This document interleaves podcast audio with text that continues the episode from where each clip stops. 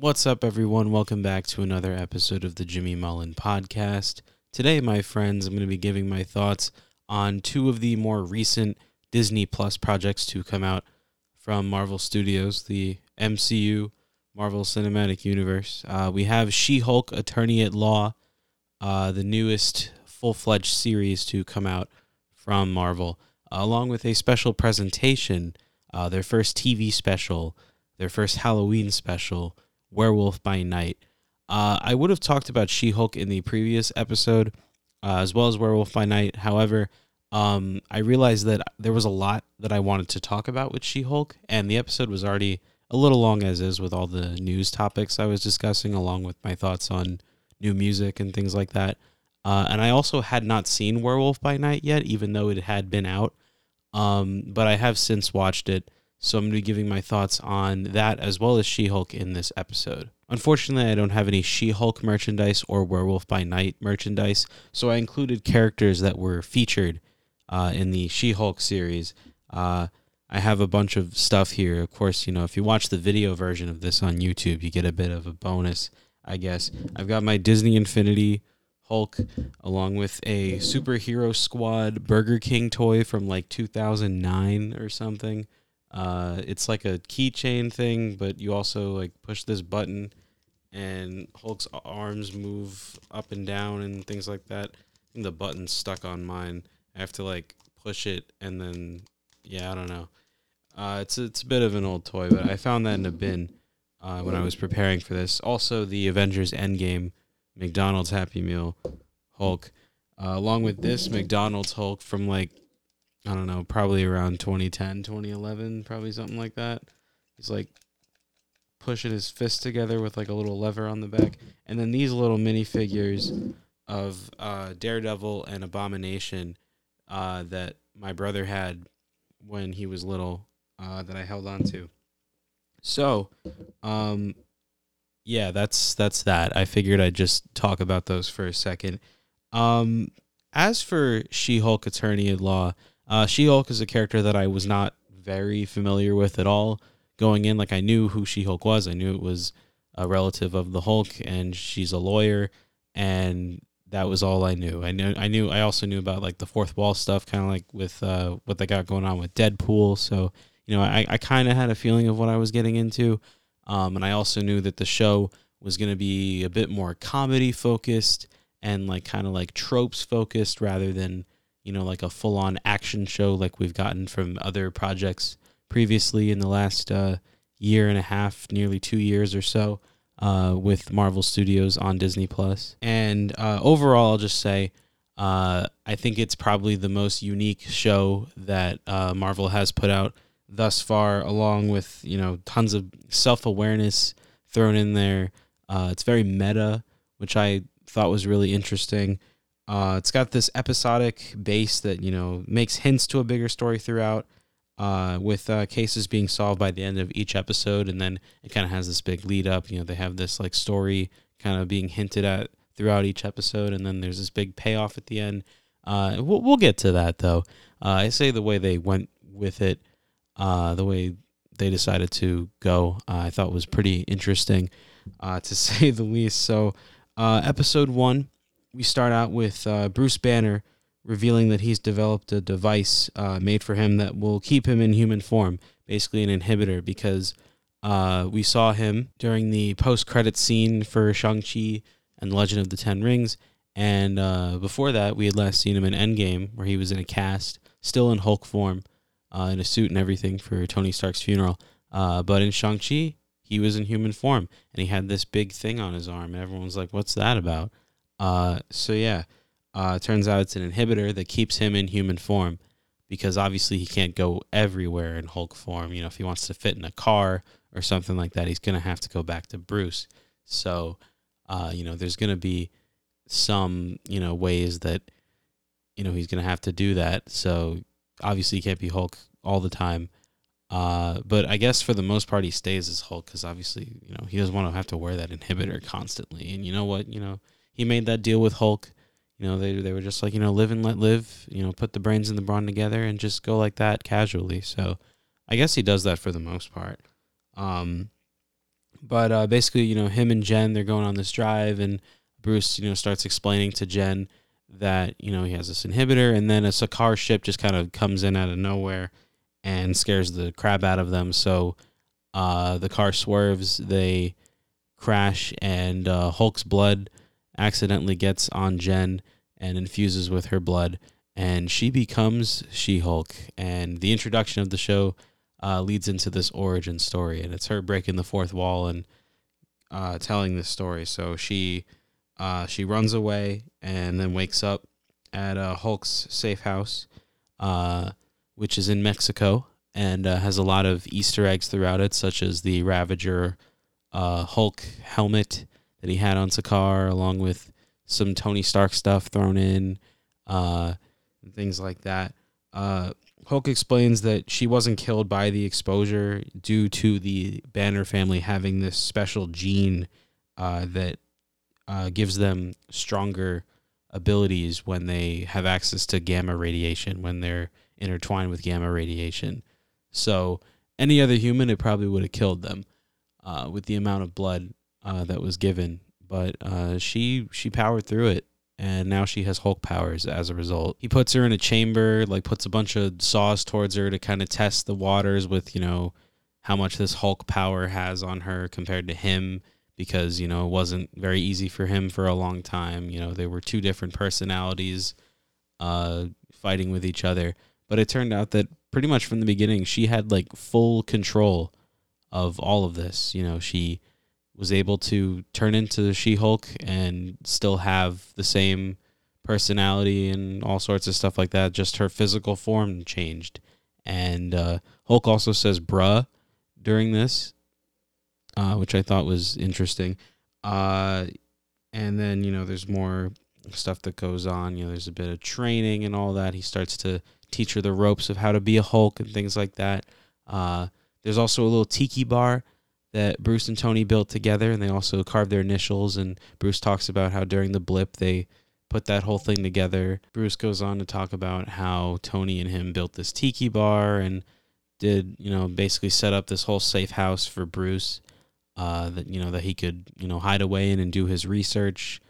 Uh, you know, during the blip, you know, the five years of time that went by after Thanos snapped his fingers and they were left still standing. So, you know, they kind of had to do what they had to do. And then, of course, we have the events of Endgame five years later. Jen basically says to Bruce that she doesn't really have interest in being a superhero, despite him warning that, yes, you know, while you know you can continue to be a lawyer you're going to have to you know deal with the fact that you are a hulk and you know there are consequences to that.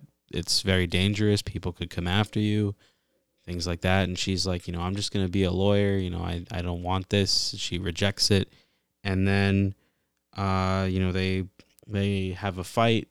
Uh hulk does the thunderclap which we haven't seen since the 2008 movie and then she does it like so many times over.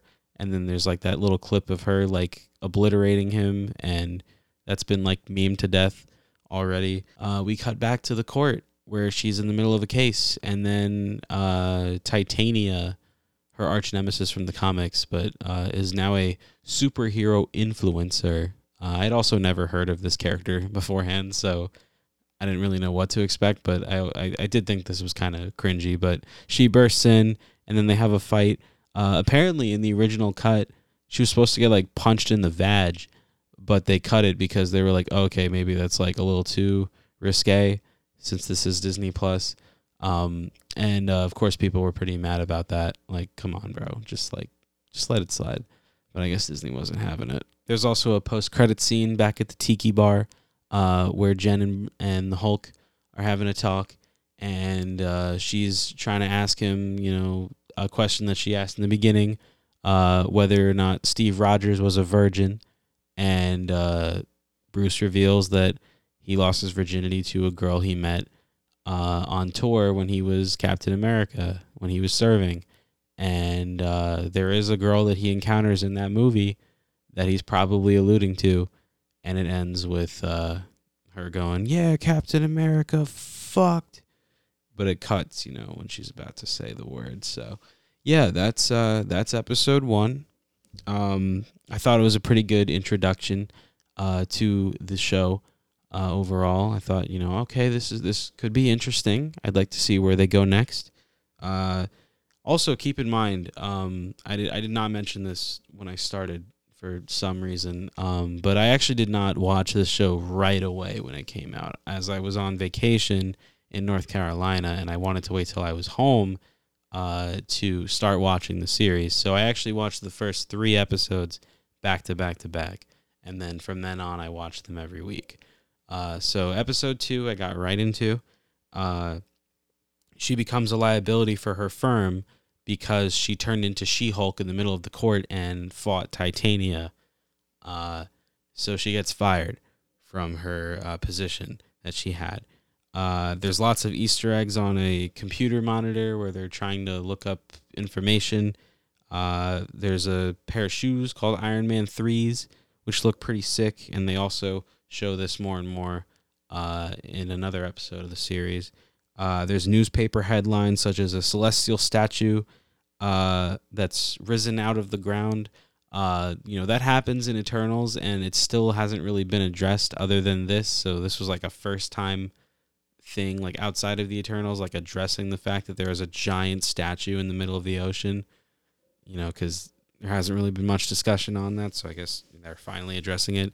Uh, also, the most interesting headline was that there was uh, a brawl that took place at a bar where a guy had claws on his fists. Uh, of course, definitely referring to Wolverine. So I guess they're starting to tease Wolverine. Whether or not this is Hugh Jackman in Deadpool 3, we don't know yet. Um, but yeah, it is hinting towards a possible Wolverine appearance at some point on Disney Plus or in a movie or something. So that's pretty exciting. Uh, we meet Jen's family. Uh, we go to her family's house, and her dad asks about Hawkeye's arrows. It's like a little funny gag, like, what happens to all those arrows? Does he like go back and pick them up? Like, I thought it was just like a funny little thing. Uh, she ends up getting hired. Uh, she goes to a bar and gets hired by uh, someone from GLK&H, which was her direct competitor uh, when she was at the other uh, law division, but she's now working for GLK&H. The only catch is that they want her to be She-Hulk at work. Like they want her to be the face of the company and all that. Uh, so she, you know, regretfully, like she's like, oh, I don't want to do this, but she ends up going for it because you're like, hey, it's a job. Maybe this could be really cool. Uh, they actually specialize in superhero cases and people with superpowers. So uh, Emil Blonsky is her first uh, case on this new job. Now, Emil Blonsky, of course, is the Abomination, who was a villain in 2008's The Incredible Hulk, that stars the other guy who played the Hulk in the MCU, Edward Norton. Uh, he comes back. You know, he's the first case, and uh, you know she says like, "Hey, you know, maybe there's a bit of a conflict of interest. He tried to kill my cousin," uh, and they were like, "Yeah, no, we we really need you to uh, represent him. We believe you're the perfect person for it." So she goes. She goes to the Department of Damage Control cell where he's being held, this maximum security thing. He's in this like giant pod thing, and you know, an alarm will go off if he uses his powers or something. Uh, and uh, his case of wanting to get out is honestly reasonable as he you know makes the case that he was given the super soldier serum or like a variant of it that had bad effects on him. You know it was like a that that's basically what happened with hulk. You know the gamma radiation was like a possible way to recreate the super soldier serum which failed and then made him into a giant green monster. So uh you know same thing happened to abomination uh, and while Hulk gets, you know, all this praise by society, he gets locked up in a maximum security prison for all these years. And uh, the Hulk has done so much more damage since, and he gets no repercussions. What's the what's the deal with that? Um, so basically, you know, She Hulk has to pretty much defend him and say like, hey, you know, he's turned over a new leaf. He's a good guy now. He, uh, you know, he's at peace with himself and all this other stuff. Um, so uh, it turns out that uh, him and the Hulk no longer have beef. He says this to Jen on the phone uh, while he's on his way to Sakaar, actually. uh, as he found out about the message, which I'll talk about that in a second. But he makes a joke saying, like, I'm a completely different person from back then. Uh, of course, making an obvious uh, joke at the fact that Edward Norton was the one that played the Hulk in the uh, first movie and uh, the Avengers and everything after. He was recasted to Mark Ruffalo. So uh, they kind of have a little bit of a nod to that in here which I thought was great. And it turns out he is on a ship going to Sakaar to figure out what message was trying to be sent to him because it turns out there was no actual person in that ship. You know, they they kind of just tracked his location and uh, you know, they were just trying to get the message to him, but of course, you know, the ship flies right in front of their car and Jen's driving, she's to freak the fuck out and then of course we have the events of She-Hulk. Uh so yeah, there's this little bit of uh, teasing. We don't really know what the deal is yet. Of course, you know, fans at the time were like, okay, it's to lead to this, and of course, they were right. But we'll we'll talk about that. And the episode ends with uh, tie into Shang Chi, where the Abomination was released from his cell by Wong uh, to compete in a cage match. And uh, then we lead into episode three. Uh, this was easily the wackiest episode by far, and probably still is, in my opinion. Um, I did not like this one as much, um, but uh, you know it was it was interesting enough, I guess. Uh, this one uh, took the silly factor way up. Uh, Wong gets introduced. They bring up his LinkedIn profile or whatever it was. I can't remember. Uh, turns out he worked at Target for nine years, which uh, I guess is an interesting fact that we probably wouldn't have known otherwise. Uh, there's a joke about cameos and expectation with that, with uh, Jen breaking the fourth wall and addressing like, "Oh, I know you guys are excited to see Wong," and you know, saying that I thought was was pretty genius. Uh, the montage of social media reaction to She-Hulk starts, uh, you know, making waves because now she's made public appearances. Uh, there's lots of misogyny uh, as you know, there is a portion of fans, unfortunately, out there that scream woke and MCU. These people suck. Like they, they're just, they're just too, you know, set in their ways, and they have a very bubbled view on the world. And uh, yeah, they, they really, they really uh, represent that with this show. Like you know, with a group of people that don't like She-Hulk, and uh, I think they nail it honestly. But we'll get to that, you know, when we get there but I figured I'd just throw that out there. Turns out Wong brought out Abomination uh, so that he could train to be the Sorcerer Supreme. As Doctor Strange had been snapped away by Thanos, Wong got uh, Sorcerer Supreme uh, due to a technicality, as was explained in Spider Man No Way Home. Uh, but of course, you know, in that time, you know, as the Sorcerer Supreme, you know, you know, he wants to become stronger. You know, he doesn't, you know, feel that he's you know, either he doesn't feel that he's worthy or that, you know, he just wants to become stronger. So he has the abomination uh, be his training partner, his sparring partner. Uh, so they go to a cage match, and then we see that take place in Shang-Chi. So now it's, you know, now the projects are interconnecting with each other. Uh, so uh, Pug, who uh, is one of the side characters in the show, he works in GLK&H alongside Jennifer Walters.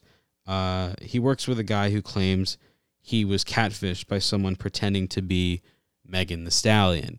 Megan Thee Stallion, of course, being a mainstream hip hop artist that is currently in pop culture. So, you know, a real artist being drop, name dropped uh, in the show and also making an appearance, but we'll talk about that. Uh, so, you know, this guy claims that uh, he was catfished. Turns out it was a shape shifting Asgardian elf pretending to be Megan Thee Stallion, and he wants to sue because he lost a ton of money because he thought he was giving money to Megan Thee Stallion. And uh, yeah, now he wants his money back. So then the Asgardian elf, you know, turns out she was inside of GLK&H. Uh, and then she she turns into Pug and starts saying a bunch of really horrible things uh, as him, uh, basically saying things like you know uh, he loves harassing women in the workplace and and then you know Pug then comes out he's like guys, I, I don't. You guys know me. Like you, like it's clearly obvious that there's two of him in the room, So you know people understand that, but it's like wow, like that's I, I don't know. I thought that delivery was pretty funny. And then we get to the court part, and honestly, it was kind of cringe. Uh, the judge uh, gets impersonated by the elf, which uh, I mean, in the real world, that would pretty much throw out all of their credibility. And uh, yeah, there would be no case then. They, they just it would just be like a joke at that point. Uh, I don't know. It was just kind of like you know they were throwing all these jokes around, and you know it didn't feel like a legitimate court case. It kind of felt a little too comical. Things that didn't really make sense. I don't know. That whole part of the episode was stupid anyway. But uh, then the parole hearing for Blonsky begins. Uh, turns out uh, he has seven wives, and they came to uh, watch the parole hearing. Uh, they're all wearing these matching outfits and all that. It's it's a little it's a little silly. It's a little silly. I was kind of like, this is this is weird. I don't know what I'm watching here. Uh, Wong doesn't face any criminal charges actually for releasing Emil.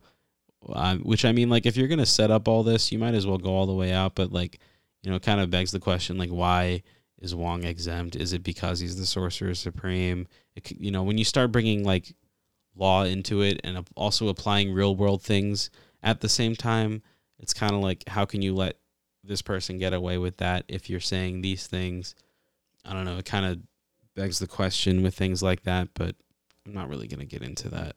I just figured I'd throw that little bit out there. She Hulk uh, then at night is approached by the Wrecking Crew, uh, inspired by, and not the same as the team from the comics. Uh, they're just like four of these dudes with some uh, magic or some kind of super powered weapons or something. And uh, they try to extract blood from She Hulk, but uh, she fends them off. She pretty much humiliates them. Uh, and uh, yeah, Megan Thee Stallion then comes up at the end, uh, and uh, then there's a there's a twerking part of the episode, which uh, definitely exists. Yeah, I I mean, considering everything that's already come from Marvel Studios, this was like the least expected thing uh, that could have been put out by them. But at the same time, it's like, wow, like they're just, they're really, really throwing us for surprises. Like there's just tons of that all throughout here. And uh, it's going in ways that I wasn't sure it was going to or that I didn't expect. And that was certainly one of them. In episode four, Donnie Blaze is a magician that doesn't have real magic on the surface, uh, but it turns out he has a ring that lets him open portals uh, similar to magic users like Doctor Strange and Wong. Uh, and he puts the lives of his volunteers in danger for the entertainment of his audience. And then there's this girl, Madison, with a Y and two N's, but the Y isn't where you think it is. Uh, she was probably the best part of this entire episode, I'm going to be honest. Uh, Wong would rather set a legal precedent, though, uh, about this uh, because it comes to his attention. Uh, and he tries to sue uh, Donnie Blaze uh, for using, you know, sorcery pretty much illegally, I guess. Then there's a B plot where She Hulk decides to go date hunting because you know she's she's lonely, she's single, she doesn't have a man in her life, and she she wants to kind of spice things up a little bit. Uh, so she goes on a couple dates as herself, and no one really cares. No one's really attracted to Jennifer Walters. So then she decides, you know what? Let me test the waters. Let me see if She Hulk gets the attention of these boys. So, so she ends up going on dates with a bunch of guys. Uh, specifically, one of them, this guy Todd. He's a little bit of a weirdo. Uh, he starts asking a lot of questions, like you know, you know, how how does your skin work? You know, can it be pierced? And uh, you know, asking things, you know, can vibranium do it, and all sorts of things like that. Calling her a specimen, just being a real creep. We cut back to Donnie Blaze doing a magic act, and then he accidentally opens a portal uh, and then a bunch of demon creatures start flying out of it. It's pretty crazy. So they take care of that. Uh, he can't use magic anymore. Uh, and then uh, She Hulk goes on a date with this guy who's like really attracted to She Hulk, but then turns out he doesn't really like Jen. He's only interested in She Hulk, so he leaves. By the time this episode ends, I was saying that this was the best episode by far. And I think that continued to be the case for a little while. But of course, you know, later episodes were a bit better, specifically episode 8, but we'll get to that when we get there. Uh, episode 5, uh, Titania decides that she's going to sue She Hulk because She Hulk is using the name She Hulk, and Titania has now released products using the She Hulk name uh, and got the trademark pretty much before She Hulk could, and uh, is now suing her and profiting off the name She Hulk, making these cosmetic products and things like that. She Hulk has pretty much hated the name that the world pretty much decided to give her, but then uh, she decides, you know, maybe there's a bit of uh, an upside to this. You know, I, I kind of like the sound of it, but she doesn't really like go publicly by She Hulk. She kind of corrects people uh, by calling herself Jennifer Walters when people call her She Hulk when she's being interviewed and things like that. Jill and Pug, you know, on a side mission, they they go uh, finding knockoff Avengers merchandise to kind of you know use this as like a leeway to be like oh so who really like owns the uh, trademarks you know for these heroes how does that even work because because there are things like iron man merchandise and uh, there's an ant-man backpack in the ant-man and the wasp quantumania trailer uh, by you know the little kid has an ant-man backpack so you know there's that uh, and things like that you know and there, there's little nods. Uh, you know, they go looking for fake Avengers merch and they find things that are misspelled. Like, you know, they have the Avengers and the Avengers. Uh, and uh, people were saying, you know, Marvel's probably going to trademark those now, so that way they can uh, stop all these bootlegs and things like that. We end up meeting the designer of suits for street level superheroes in the California area. Uh, his name is Luke Jacobson, and She Hulk goes to him uh, for a request uh, that she has a couple business suits made because in every episode up until now, she's been wearing business suits as She Hulk, and she looks all blocky and awkward. So if uh, if Luke decides to make suits for her specifically for She Hulk, you know they'll look a lot more natural. Uh, but he wants to make a super suit as well, and she's kind of like, eh, I don't really want to do that. But uh, he ends up convincing her and he ends up making the suit. Cutting back to the Titania lawsuit, uh, it turns out that She Hulk remembers the fact that she was using the name She Hulk on dating apps. So she has to end up reliving the embarrassment of uh, going on all these dates by uh, calling up all of these dates she's been on to testify in court uh, to side with her, saying like, "Hey, yeah, she did use the name She Hulk." uh, and especially the last guy that she went on a date with as She Hulk only liked She Hulk, and he explained that that like yeah, I liked her for She Hulk, and I didn't really like her as Jen. So, you know, it's pretty obvious that she was using the name beforehand. So She Hulk wins the case. Titania has to take all of her products with the She Hulk name off the market and rename them or something. And then the episode ends with a cut to Luke Jacobson's office, uh, where he's got a yellow Daredevil helmet that's ready for pickup. So it's teasing the fact that Daredevil will appear later on in the series. There's also a shot during the credits sequence uh, showing a bunch of shoes in Pug's uh, Marvel shoe collection with tons of Easter eggs to already established Marvel heroes and villains in the MCU, along with some uh, that may not be expected, and also ones that haven't been introduced. There's a couple X Men and Fantastic Four references. There's a couple Spider Man villains that are referenced, but like they have their comic book look. So like, so the Electro suit is like green and yellow, just like the comic book look. And yeah, that's episode five. I thought this one was pretty good, but not as good as the last one. Episode six. Uh, is a wedding episode, and yes, they do address the fact that this is a filler episode, uh, because you know, this is like a trope for a lot of shows in this style.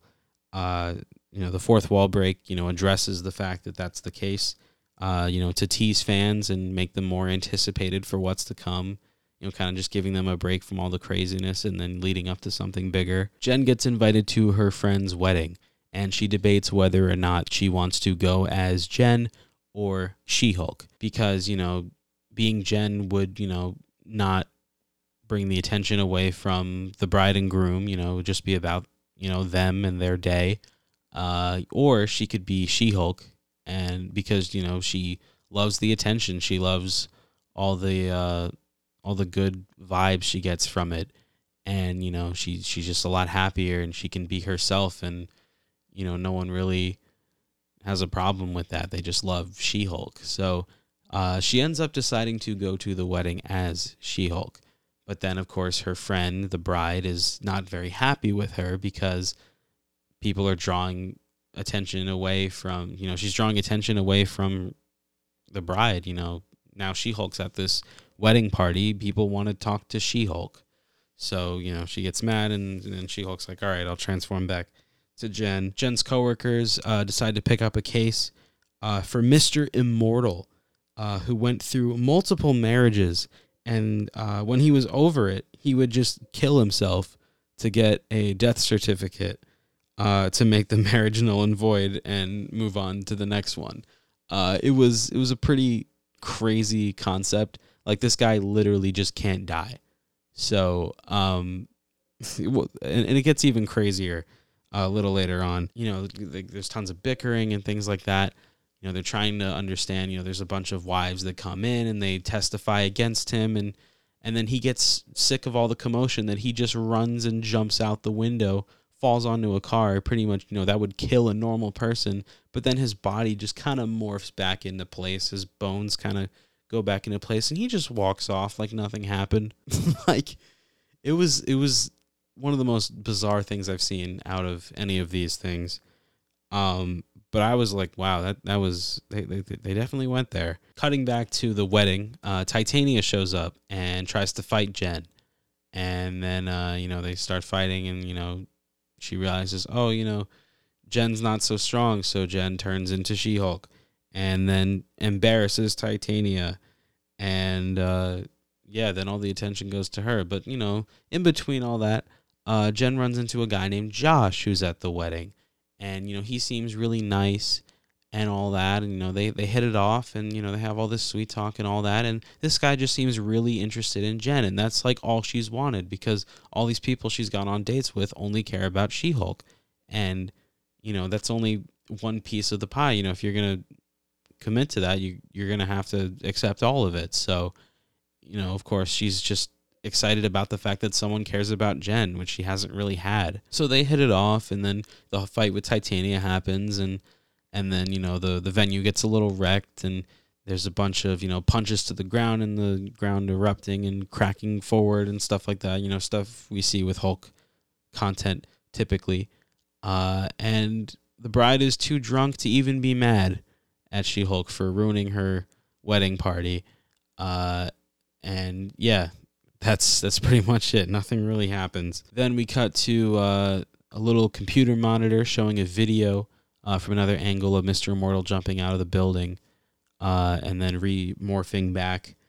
Uh, it shows up on Intelligentsia, which is a website in the MCU. Uh, in the comics, it's actually the name of an evil group led by the leader uh, who was in 2008's Hulk movie and is also set to return in Captain America 4. But in this uh, project, in this MCU show, it's a site kind of like, I don't know, Reddit or 4chan where there's like a bunch of boards and stuff and people, you know, discussing things and coordinating events and things like that. And it's just a anti She-Hulk train.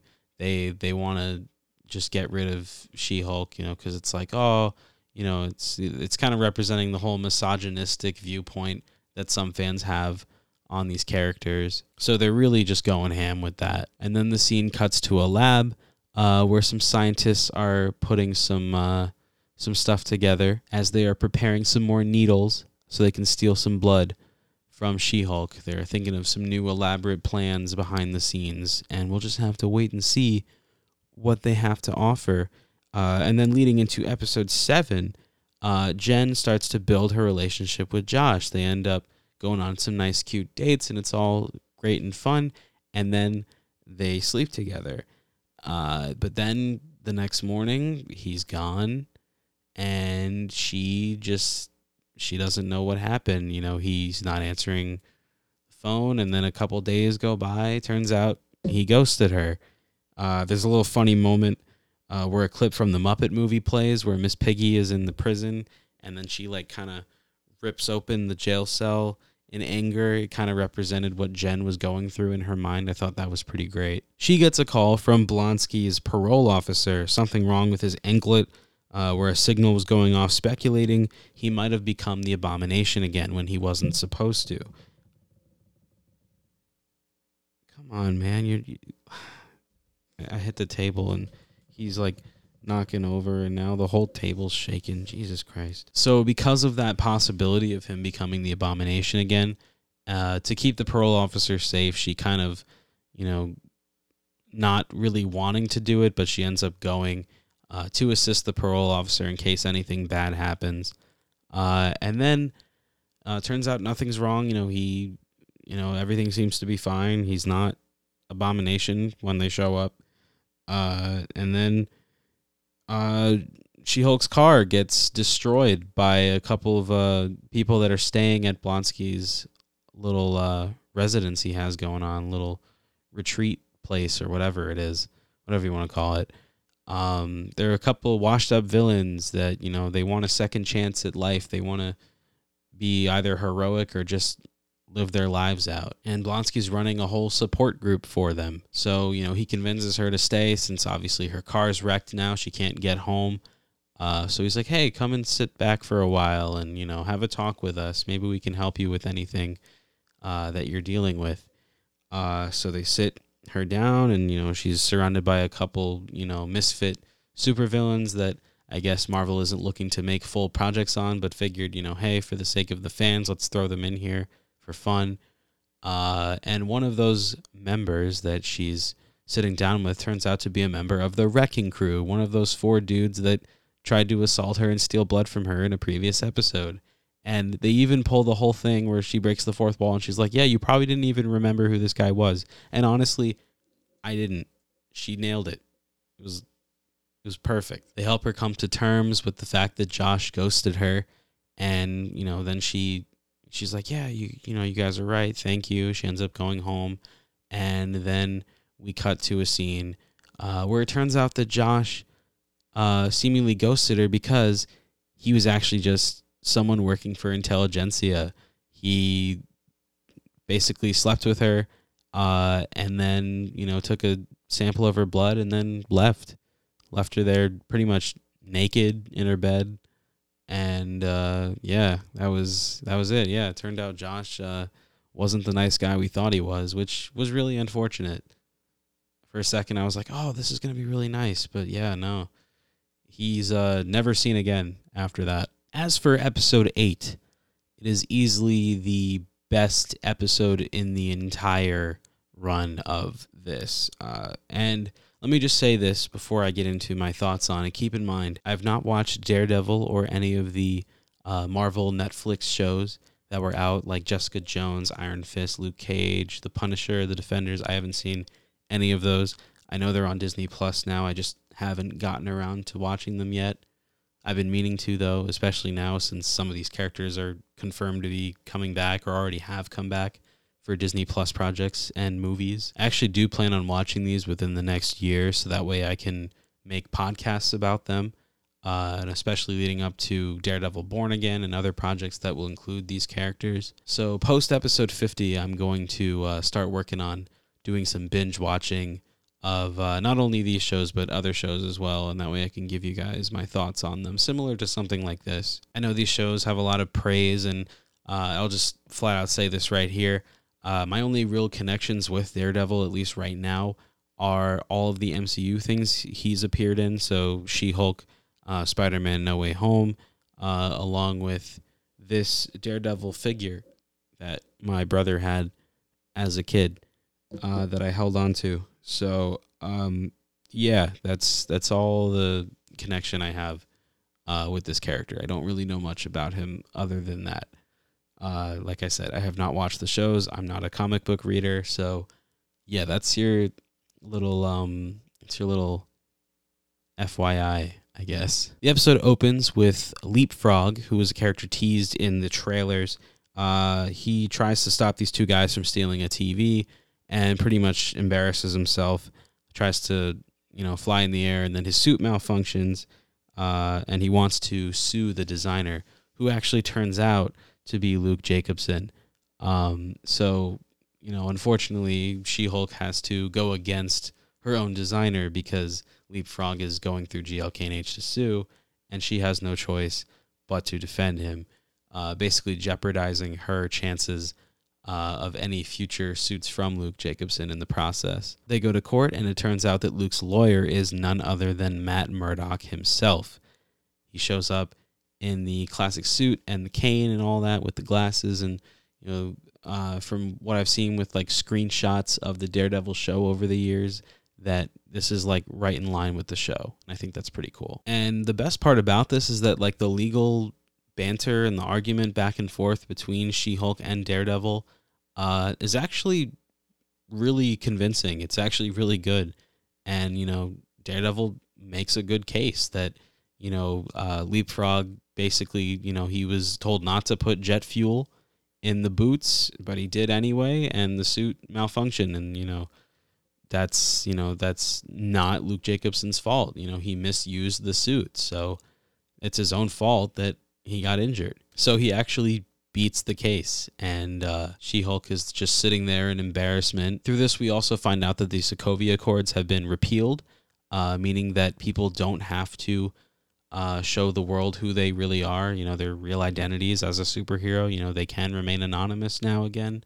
which is pretty awesome. So it gives chances for people like Daredevil to remain anonymous, along with Spider Man now that nobody knows his real identity. Uh, later on, Matt Murdock and uh, Jen Walters they they meet up in a bar and they have this nice back and forth, and they actually have a really good chemistry, which I thought was awesome. She Hulk then meets up with Todd, uh, who wants to uh, fight a legal case where Wakanda uh, is requesting for him to return a Wakandan spear that he bought uh, off the black market or something or from a museum.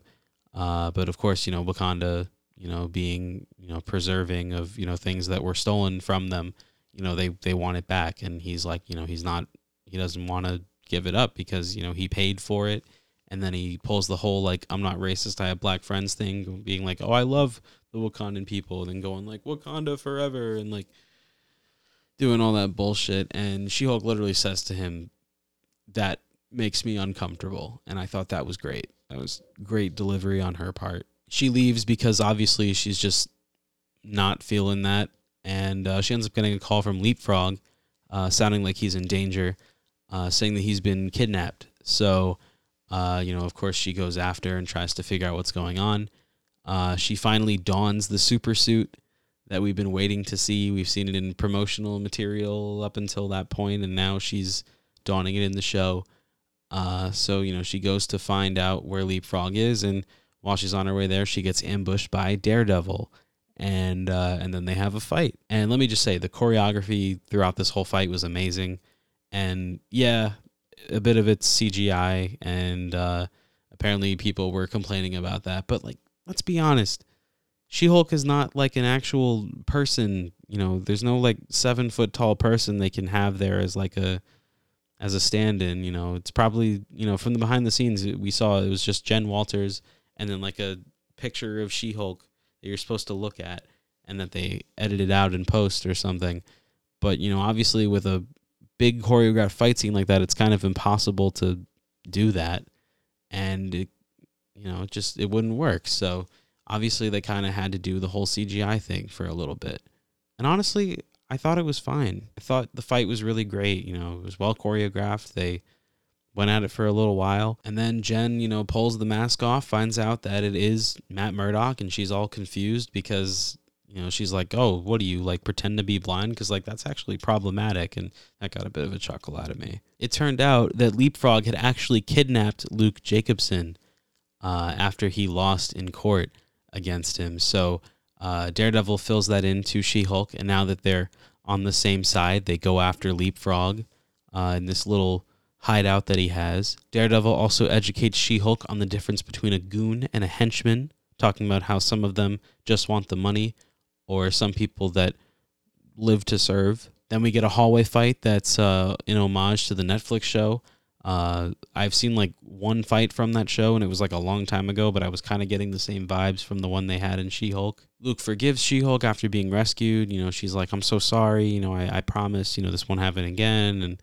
you know, all that jib jab yada yada. Daredevil and Jen then you know sit on the rooftop and they have a conversation just about how you know Daredevil thinks it's good you know to have a secret identity and that he you know he tells Jen he wants to keep his identity secret and she's completely understanding of that.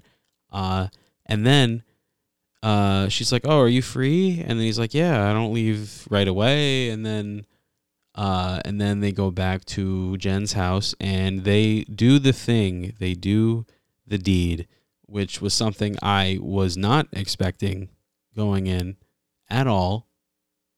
Um, yeah, it, it definitely happened. Um, I was like, oh wow, they're they're doing that.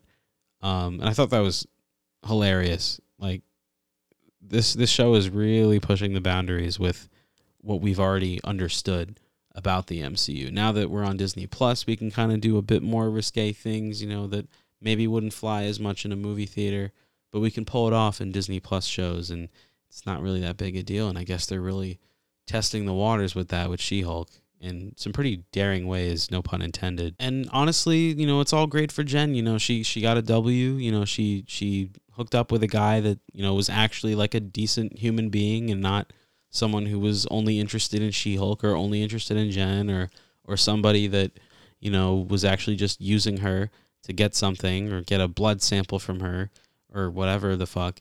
And uh, yeah, it turned out to be really great. And the episode wasn't over, actually. Um, they were leading into the fact that Jen was nominated for Female Lawyer of the Year uh, at an awards show. Uh, and she ends up winning at this award show. You know, they go and she's all dressed up and all that. She's ready to accept her award. And then uh, it gets the whole event gets hijacked by intelligentsia. They start playing stuff on the screen all this misogynistic stuff about She Hulk, you know, trying to frame her as a horrible person. Uh, and then they leak a sex tape that uh, the guy who catfished and uh, ghosted her, I already forgot his name. That's how much of a dickhead he was. Uh, he secretly recorded them having sex, and uh, yeah, that was that was a, that was not good. And she was not very happy. So she went rage mode, which was something she had not done yet and of course, you know, in the eyes of the public, that's like scary. So the Department of Damage Control corner her, and the episode ends on a cliffhanger with her hands up. And that's episode eight. Leading into episode nine, the finale of this, uh, I guess, first season, because honestly, let's face it, we're probably getting a season two. Uh, the introduction is an homage to the original 1970s Hulk series, uh, basically explaining the origin of She-Hulk in a, uh, a very negative way, I guess, according to uh, the public's view of She-Hulk now that she's gone rage mode in public. Um, and it's alongside Bruce Banner, which I thought was like a little funny thing uh, thrown in there, similar to old uh, lawyer ads and things like that. I thought it was a nice little uh, reference to things like that. Uh, she ends up waking up. We transition to present day. She wakes up in a cell at the Department of Damage Control. And of course, uh, in order for her to be released, uh, she has to promise to not transform into She Hulk ever again. And as a result, she is now unemployed because, of course, the whole point of her having GLK&H as a job in the first place was because she was She Hulk. Uh, she is now, of course, uh, living back at home because now she can't afford to pay for her apartment. And her mission is now to figure out who is behind intelligentsia and you know how she can put a stop to all this and get her life back. She takes up Emil Blonsky's offer to stay at his little cottage getaway retreat place, and that's only because she gets overwhelmed with uh, her mom showing Jill embarrassing videos of her from college and things like that, and you know, just trying to get to the bottom of this and having all these all these distractions. You know, she's like, I got to get out of here. So she goes to Emil Blonsky's place, and then in the background, Jill and Pug go on an investigation. They go undercover uh, to figure out what the hell's going on with intelligentsia because uh, it turns out they're having this meeting uh, where all the members of intelligentsia are to get together and uh, announce this new plan to take down She-Hulk. So uh, Pug goes in uh, as a fake member of intelligentsia, trying to figure out all the stuff that's going on. Pug then finds out that Todd is, in fact, the leader of intelligentsia. He is Hulk King, the guy that's been, you know, hiring all these people to try and steal uh, She Hulk's blood and all this other stuff. And it turns out this whole meeting is on Emil Blonsky's property because he comes out of nowhere as a surprise guest for the event uh, because he got paid to be there. Uh, it turns out that uh, while he did transform into Abomination, his goal was to never be a part of this. You know, he he he didn't want to be a villain. He was just hired, and that was all. Um, so uh, at first, it's like, oh my god, like what's this guy doing here? Is, was he a villain the whole time? Was this whole thing a setup? Like you have all these questions going through your head, and then the show just goes absolutely bonkers. Uh, Todd injects himself with uh, Hulk blood, uh, basically turning himself into a Hulk. And then Titania bursts through. She shows up, starts causing mayhem. And then all of a sudden, the Hulk comes out of nowhere and he's like, Get off my cousin, asshole, talking to Abomination. Then they start fighting. And then Jen's just looking at the screen. She's breaking the fourth wall. She's like, what the hell's going on? There's too much happening right now. Do you guys like really want this as your finale? And then she does the unthinkable. She's like, I'm going to put a fix to this.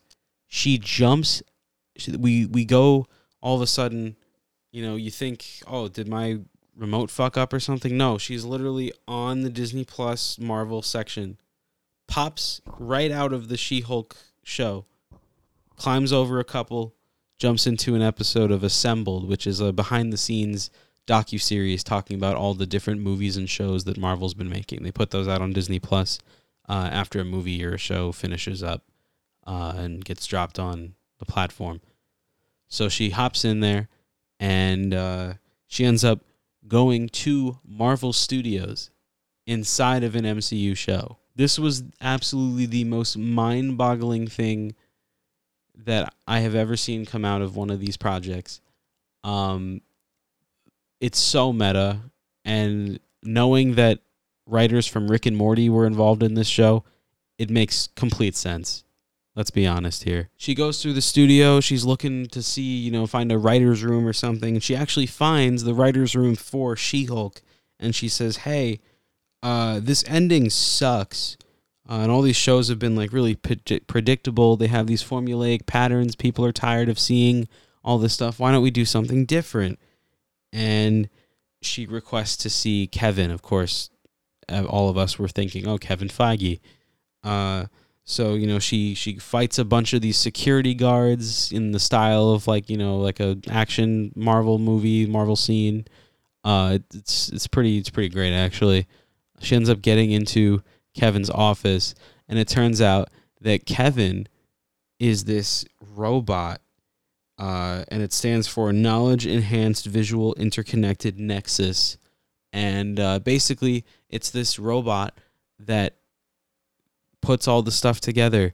This whole formulaic thing they got going on. It's all put through algorithms and and then they figure out what people like and they make that into something. It was basically Marvel making fun of themselves, and uh, then she's she calling them out on a bunch of flaws with She Hulk and things like that. How they're you know throwing a bunch of cameos in and stuff, and you know people are seeing this whole like fight break out and they're like yeah people are going to be pissed off. They don't want to see this. And she was absolutely right. I would have been really disappointed if all that buildup was just todd has hulk powers and now they got to fight. That would have been so stupid. Let's be honest here do we really want that? I think this ending was way better. She then starts asking questions about, oh, when are the X Men coming? So she's really just breaking the fourth wall now, really just speaking to the fans here. And then she asks where Hulk went. You know, all of a sudden he just appears out of nowhere. Well, how come, you know, where, where did he go? And then Kevin's like, oh, we're going to save that for the movie. And uh, maybe that's a little, uh, little uh, hint for the future there. I guess we'll find out sooner or later. Um, but there's a bit more teasing with that at the end of this. I'll, I'll talk about that in a second. Um, and then just like that, you know, she's like, "Hey, change this. You know, get turn Emil back into Emil. Don't make him abomination. Get rid of Todd's Hulk powers. You know, get Hulk out of there. He doesn't need to be there. Get Titania out of there. It doesn't make any sense."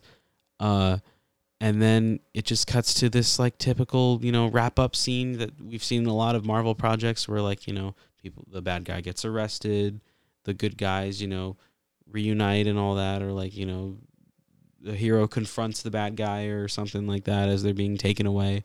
You know your typical end of movie tropes. Uh, and then yeah, you know, they basically address the fact that yeah, it's kind of obvious, but you know, we didn't need this big action ending. You know, kind of it, it would have sucked. So we're just gonna skip that and just get to the end, which I thought was pretty funny actually. Todd gets arrested.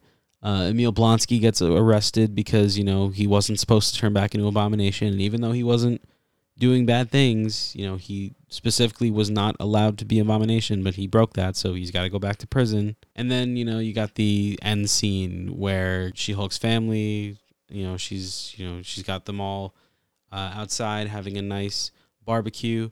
Uh, Matt Murdock is there. Uh, I guess they're boyfriend and girlfriend now, which is pretty cool. Uh, and then Smart Hulk comes back. He's like, "Hey guys." uh, you know, I uh, I just got back from Sakaar. I'd like to introduce you to someone, and uh, it turns out it's his son. It's Skaar. Uh, and as someone who has not read the comics, I am not familiar with Hulk's bloodline, but um, yeah, he's got a son in a arc of the comics called World War Hulk, and uh, I guess that's what they're teasing uh, something that's to happen sooner or later in the future. So, guess we'll have to see what goes on with that. Uh, she Hulk gets her job back and she announces she's going to be a lawyer and a superhero. And the post credit scene has Wong breaking Emil Blonsky out of prison again, uh, bringing him, I guess, to Kamar-Taj, where he stays. And that's episode nine of She Hulk. As for my thoughts on the show overall, to uh, end things, uh, the meta with this show and the fourth wall breaks are amazing, especially since we haven't really seen that in this universe. Uh, you know, all the appearances from Wong, Abomination, Daredevil, and the Hulk were great. I really love them. I can't wait to see what the future holds with a lot of these characters. Uh, in regards to Hulk related characters, uh, you know, this wasn't the case when this show initially ended, but we have learned this since that Harrison Ford is joining the MCU as a recast for Thunderbolt Ross. He's going to be in both Captain America New World Order and the Thunderbolts. So he might possibly be the Red Hulk uh, in those movies. Uh, not only that, but the leader uh, who was teased in 2008's Hulk is going to be the villain of Captain America New World Order. So it might be possible that uh, those two movies are going to set up a lot of future stuff with the Hulk. Whether that leads to World War Hulk or other things in relation to the character, we'll just have to wait and see. But I'm really excited to see what they do with that. Of course, we have Daredevil getting his own 18 episode first season of a new MCU show, Daredevil Born Again, in 2024. Not to mention, of course, She Hulk herself. Uh, I don't know where exactly she could appear again, maybe in Captain America New World Order or the Thunderbolts, but if anything, she'll most likely be in Kang Dynasty and or Secret Wars. So yeah, while not every episode was a banger, I really appreciated the show for what it was trying to accomplish, and I think it succeeds in what they were trying to do. I'm anticipating a second season. I hope it's great. Uh, and I'm sure it will be, considering they've pretty much laid the groundwork. Now they can just do whatever they want with the character now that they've fleshed her out. And yeah, uh, I'm really excited to see what the future of this character has in store uh, for the Marvel Cinematic Universe. Okay, that was a very long discussion about She Hulk, uh, considering I talked about the entirety of the nine episodes. Uh, the raw recording right now is at an hour and 16 minutes. So uh, I probably cut out a lot of pauses and uh, mix ups of words. But uh, now we're going to get into the new Halloween special from Marvel. It's called Werewolf by Night. Uh, it is the first Marvel Studios special presentation. Uh, the second one is going to be the Guardians of the Galaxy holiday special that's coming out later this month on the 25th. Uh, it follows a group of monster slayers as they fight for the power from a deceased monster slayer, uh, a bloodstone, which is attached to a monster that they're trying to uh, get it from.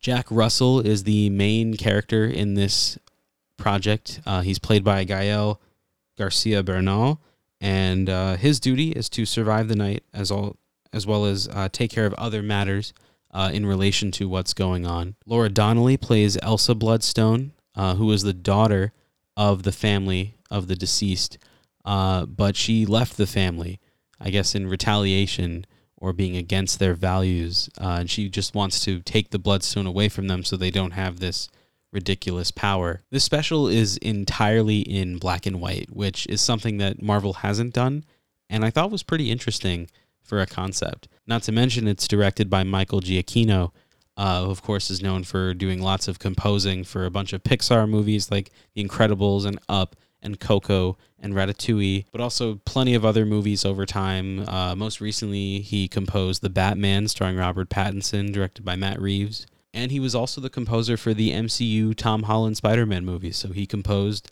the score for Spider Man Homecoming, Spider Man Far From Home, and Spider Man No Way Home. So, with the fact that he's not only composing the music for this special, but also directing the entire project, he doesn't have to worry about coordinating stuff with another guy in regards to the score because he's doing it all himself. And it works so well. This special is fantastic. It has tons of homages to, you know, the idea of like the 1930s and 40s monster movies like Frankenstein that we saw. I mean, I haven't seen them personally, but, you know, I guess people have seen them, you know, they can probably, you know, think of this as a callback to those. I will watch those at some point. All the visuals, the cinematography, the choreography, sound design, the little cigarette burns that pop up every now and then on the screen, really emulating the idea that this is like a 1930s or 40s movie or something. I think that's pretty great. Also, some surprisingly graphic violence in this compared to a lot of other projects. Maybe it was because of the fact that it's in black and white. They can get away with more blood and things like that because I guess the redness of blood is a bit too triggering for like a PG 13 movie or something like that. So I guess they were able to do a bit more with that, which I think is pretty interesting. Turns out Man Thing is the monster that everyone's looking for because he has the bloodstone stuck on his back. Uh, so Jack and Elsa team up. They end up working together to rescue Man Thing uh, and retrieving this bloodstone. You know, they have a common goal. You know, uh, Elsa wants the bloodstone and Jack just wants to save his friend. Uh, so they work together in order to uh, accomplish what they're trying to accomplish. Turns out Man Thing's name is Ted, which I thought was pretty funny.